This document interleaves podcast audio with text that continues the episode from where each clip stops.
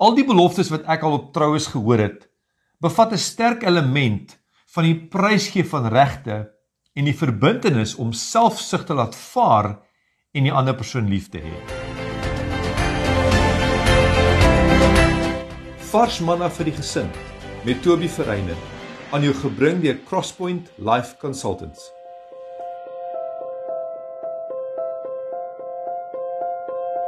Soos jy in die laaste paar uitsendings gehoor het, kan kommunikasie 'n groot uitdaging in die huwelik wees. Tog is dit nie die grootste oorsaak van probleme in die huwelik nie. Wat sou die grootste bedreiging vir 'n vervullende huwelik wees? Indien dit nie kommunikasie is nie, wat van finansies? Finansies is 'n groot uitdaging vir baie paartjies, ja, maar is nie die grootste nie. Wat van sosiale media? Die negatiewe impak van sosiale media op huwelike is groter as wat ons mag dink, maar is nie die grootste nie.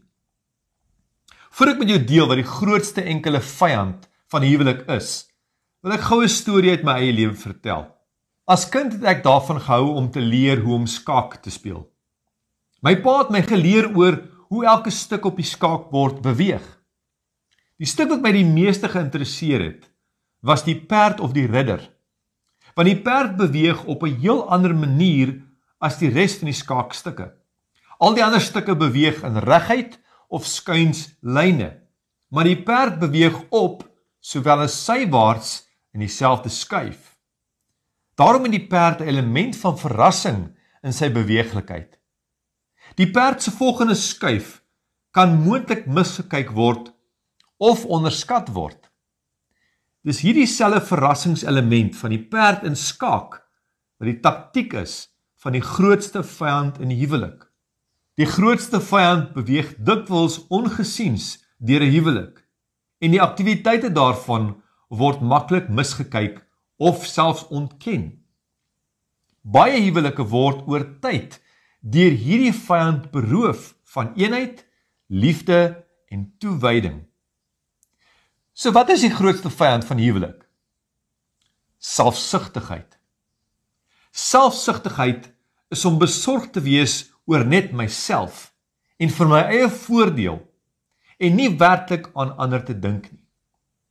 Gewoonlik wanneer ons sulke goed hoor, dan is ons geneig om te sug en te sê, "Ho, oh, dankie tog, dis darm nie ek daai nie. Ek is nie selfsugtig nie." Maar daardie einste gedagte kan die bewys wees dat daar ten minste 'n bietjie selfsugtigheid teenwoordig kan wees, want selfsug en hoogmoed loop saam. Ons dink soms aan selfsug as optrede wat baie onbeskof en arrogant is. Maar daar is iets soos goed gemanierde selfsug. Dit is selfsug wat meer subtiel plaasvind. Nie so hooglopend is nie, maar dit bly steeds selfsug.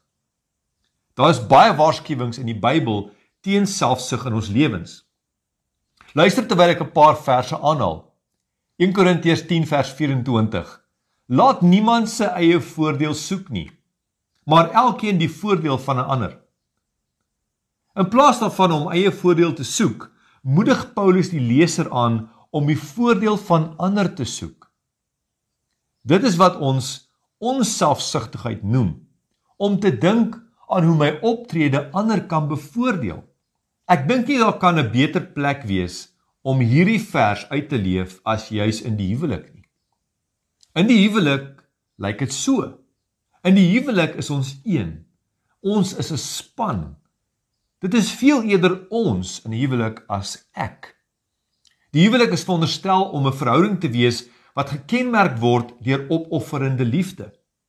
Al die beloftes wat ek al op troues gehoor het, bevat 'n sterk element van die prysgee van my regte en die verbintenis daartoe om die ander persoon lief te hê. Een van die beste verse in die Bybel oor selfsug kan gevind word in Filippense 2 vers 3 tot 4. Moenie iets doen uit selfsug of uit ydelle eer nie, maar in nederigheid moet die een die ander hoër ag as homself. Julle moet nie elkeen na sy eie belange omsien nie, maar elkeen ook na die ander se. Die term wat hier gebruik word langs selfsug is ydelle eer. Hierdie woorde ydelle eer beteken letterlik om 'n buitensporige opgehewe siening te hê oor myself, my vermoë en my waarde.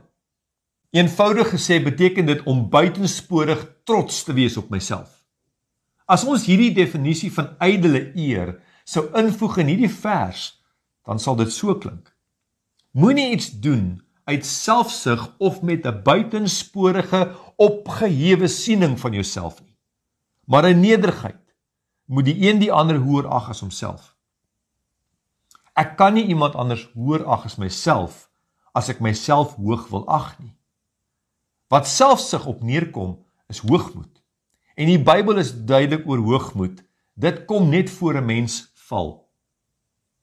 Ek het eendag gelees van 'n rabbi wat 'n man gevra het om deur 'n venster te kyk en hom te vertel wat hy sien. Die man kyk toe by die venster uit en sê vir die rabbi dat hy 'n ou dame sien huis toe loop. Die rabbi sit toe 'n spieël voor die man en vra hom om in dit te kyk en hom te vertel wat hy sien. Die man kyk toe in die spieël en sê vir die rabbi dat hy homself sien. Die rabbi antwoord toe: "Beide die venster en die spieël is van glas gemaak, maar die dun laag silwer op die spieël maak dat jy net jouself raak sien. Selfsugtigheid is soos daardie dun laag silwer op 'n stuk glas en dit verander totaal en al ons perspektief op dinge in die lewe. As ek deur die lewe gaan en in die huwelik funksioneer met selfs 'n greintjie selfsug, sal dit my verhouding met my huweliksmaat negatief beïnvloed. As selfsug teenwoordig is, sien ek nie my huweliksmaat deur die glas nie, ek sien myself in die glas. Ek hoop dit was van waarde. Môre praat ons oor hoe om selfsug te hanteer as dit in ons lewens teenwoordig is en ons huwelik beïnvloed. Vir meer inligting oor Crosspoint se dienste aan families en huwelike, besoek gerus ons webtuiste by www.crosspoint.org.za.